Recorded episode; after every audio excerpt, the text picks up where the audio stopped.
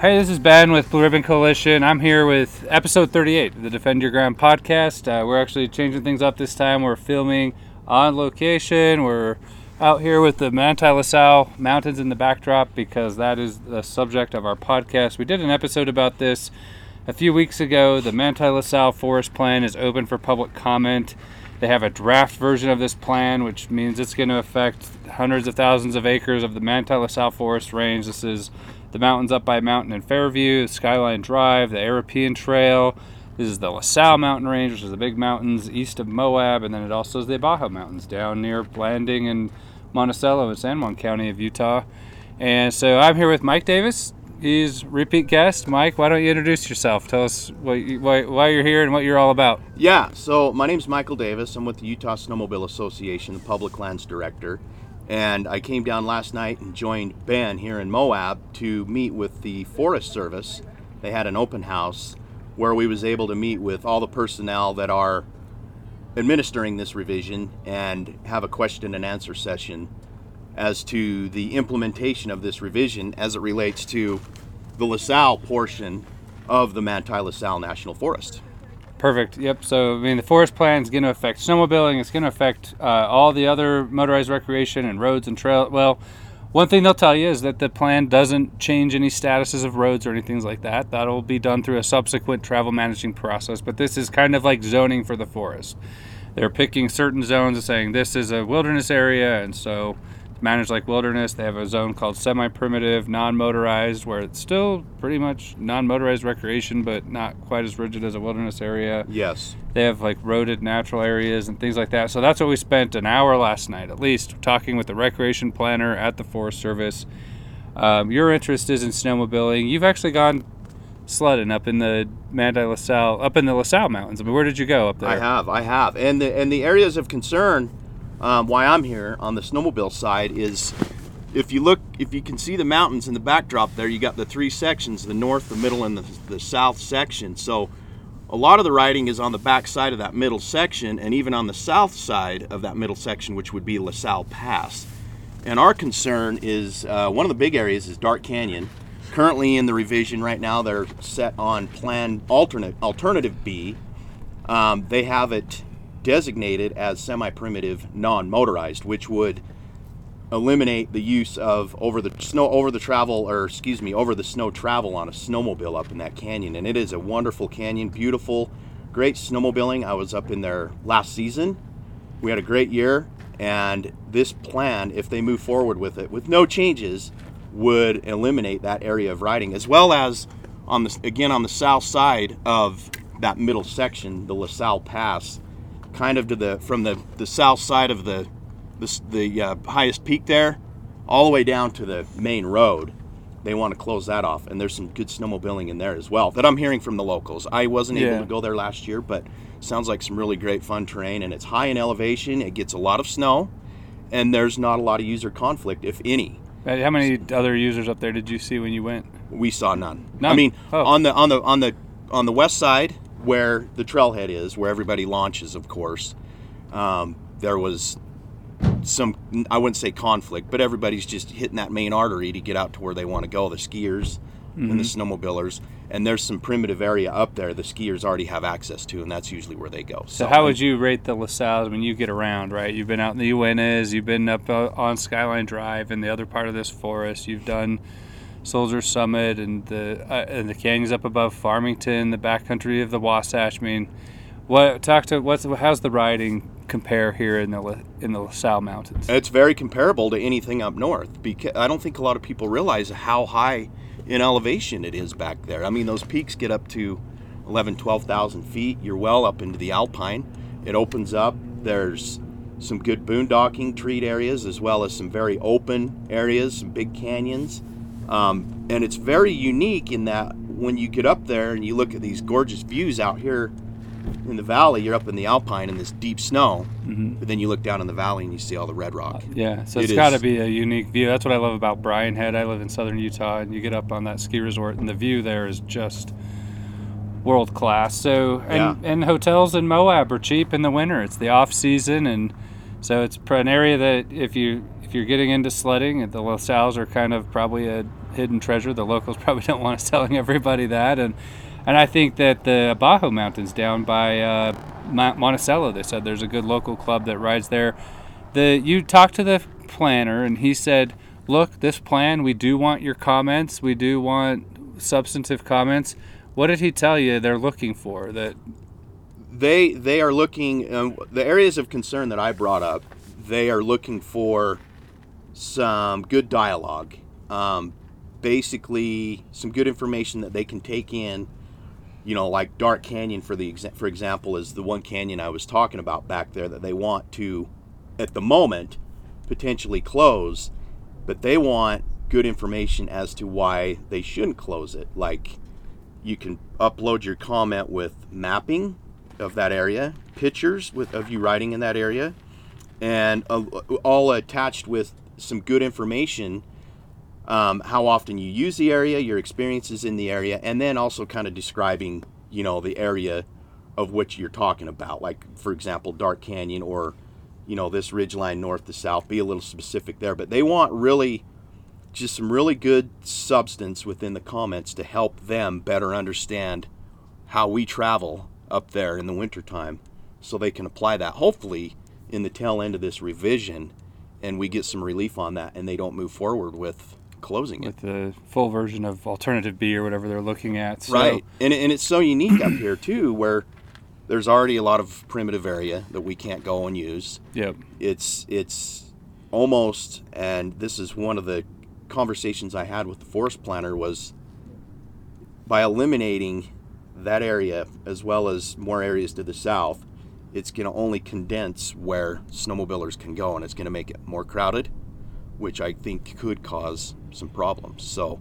yeah, and I don't. That's, that's I, mean, I think good... there's a light enough use out here that as long as there's areas where people can disperse, then especially for the snow travel, that's great. I think on the the off-road travel and the summer travel, you've got other problems because they just closed 30% of the routes in Labyrinth Rim and Gemini Bridges. So this will now be one of the overflow areas to pick up the dispersed camping, the other people that want to go recreate outdoors. And that's what the BLM even said is, oh, there's other areas people can go. And so now, but now they're going through this plan and they're proposing an alternative which is also restrictive like the one in Labyrinth Rims was. And so they keep saying, oh, well, you guys can go to that area that's not closed yet, but it's going through a planning process where they might close – potentially more. They might in play, put in place designations and land use planning decisions that require them to close more roads and trails and access in future both summer and winter travel planning. Uh, you went to a meeting also in Price and Manti, was it, or where was the? Uh, the last, the one before this one I went to was in Manti. Okay, and you had some other conversations with rangers or uh, planning coordinators there, the GIS specialists. You have some concerns. I do. Um, and that concerns more of the skyline or the Manti portion of the Manti La Sal. Deep within the boundary, for those of you who have maybe taken a look at the alternative um, or the mapping of that, there are some very big sections of land that they want to designate as semi primitive non motorized with this alternative. That for the life of me, I can't figure out why because there is no other users that use those areas other than snowmobilers. It's deep within the boundary. Mm-hmm. It's high in elevation.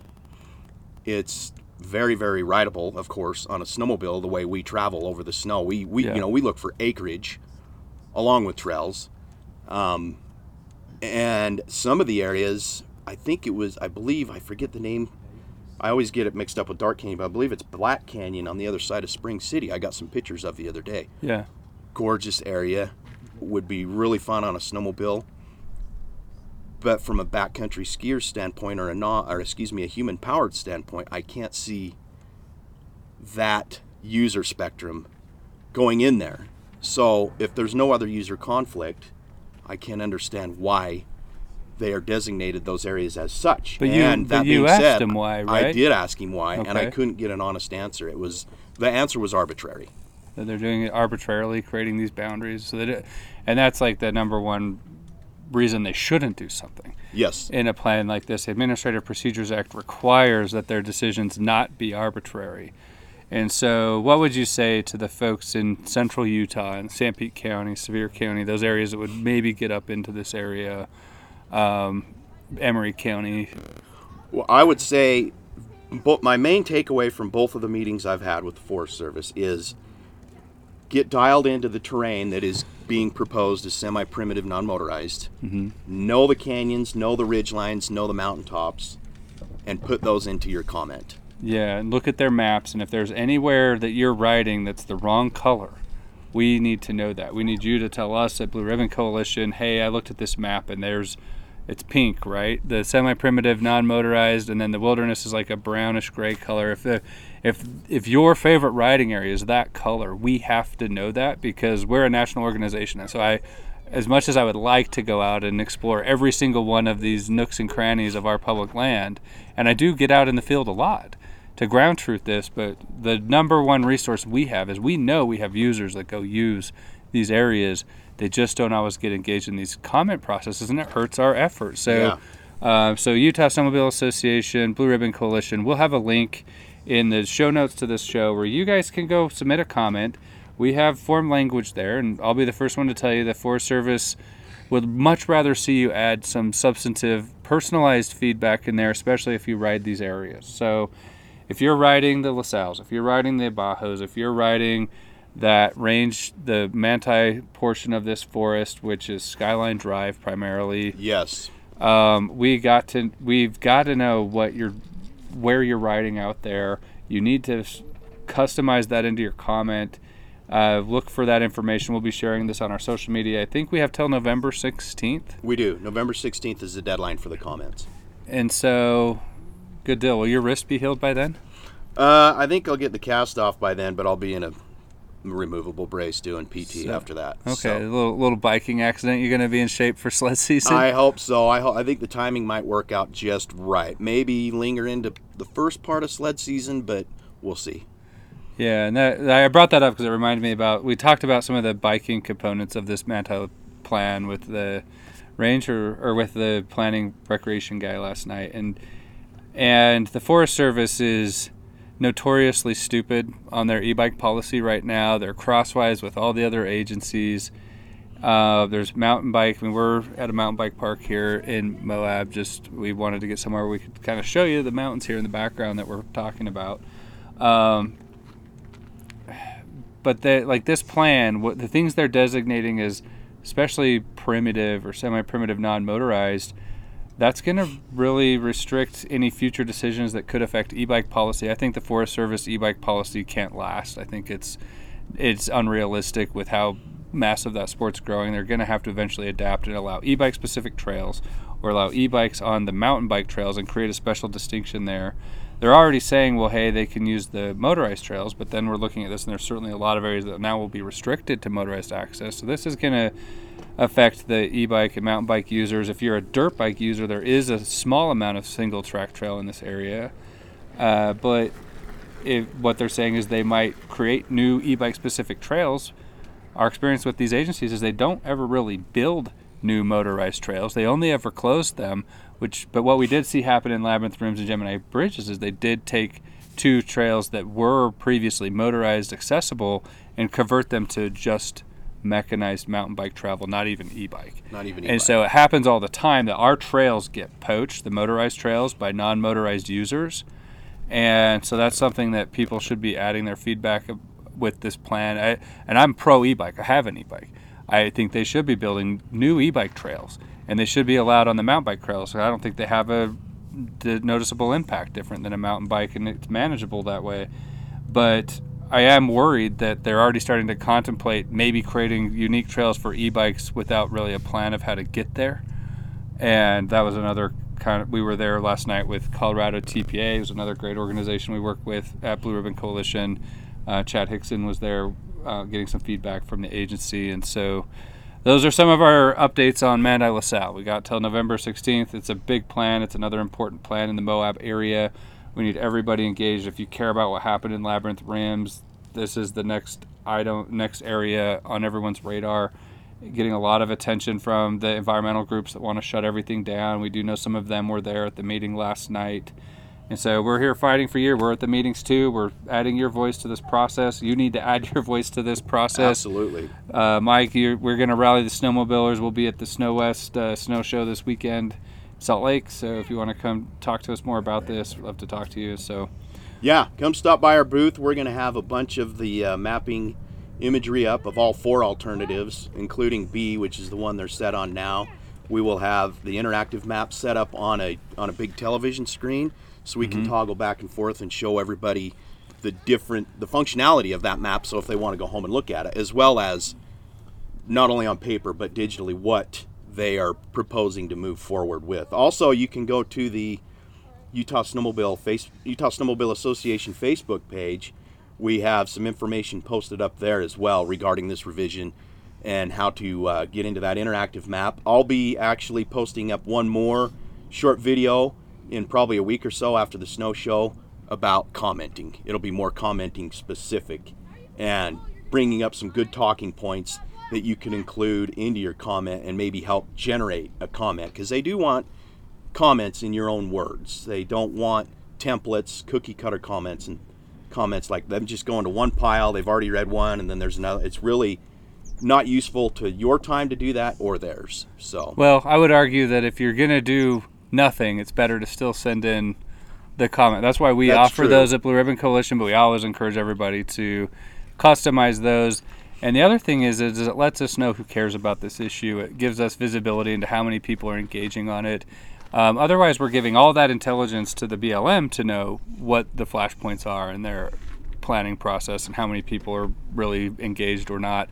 And we don't know that. We have to discover that through a FOIA request or something, which takes months or years to get. Mm-hmm. And so, if you, it it doesn't do any good to have you supporting an organization like ours and then not giving us the tools to succeed and visibility into these planning processes at the same level that the government has visibility into it. We need to be able to go with them as partners and with as good information as they have to be influencing these decisions. And so that's why we facilitate you guys making comments through our website and all of that. And it's a big team effort. So we appreciate everyone's support. That's episode 38 in the books. Mike, we'll get you back on another show. We got other things going on. Um, we have to see what happens with the objection resolutions in the Ashley National Forest. Some good things happened up there, I think, with the snowmobiling mostly. There were some summer travel things that were raising some concerns about, but we just love having a good active group here in Utah. You guys are making a difference, and together, hopefully, we can avoid some of the. Um, we in California, we've had to sue over the Stanislaus National Forest Plan because they closed 500,000 acres to snowmobiling that really wasn't necessary. They said they were run that we were running over frogs with our snowmobiles. yeah, frogs, and I think they they are claiming that, that it has a negative impact on a fox. Yeah. Um, but clearly, I don't think a lot of people well care to know how backcountry snowmobiles Yeah, travel they over did the say snow. that They- some of the closure proposed areas here was because it was elk habitat, and I mean, AXA has the American Council of Snowmobile Association has like reams of studies that snowmobiles don't really affect, especially those kinds of herd animals like elk, bison. We've, we've studied this up and down. Yellowstone did big studies to see if snowmobiling affected wildlife, and that was part of a settlement we were in with the National Park Service that allowed snowmobiling to continue there. And they stopped doing the study. They said, We are not finding any meaningful data that suggests snowmobiling is having an impact on the wildlife. So, for the Forest Service here to be saying, Oh, we've got to implement these semi primitive areas because of wildlife, her, it, the, there's no, like the science everywhere else. And I can assure you that Yellowstone National Park is is probably the gold standard of managing wildlife compared to the Manti La Sal National Forest, or at least they they have a lot of it there. They they're studying it. They did study it, and they found no impact. Mhm. And so those are if if those are the kinds of things you guys have information to, add that to your comments. We're going to be doing the same. Uh, but yeah, well, thanks, Mike. Let's Yeah. wrap this up, and we'll catch you next time. Okay. Thank you.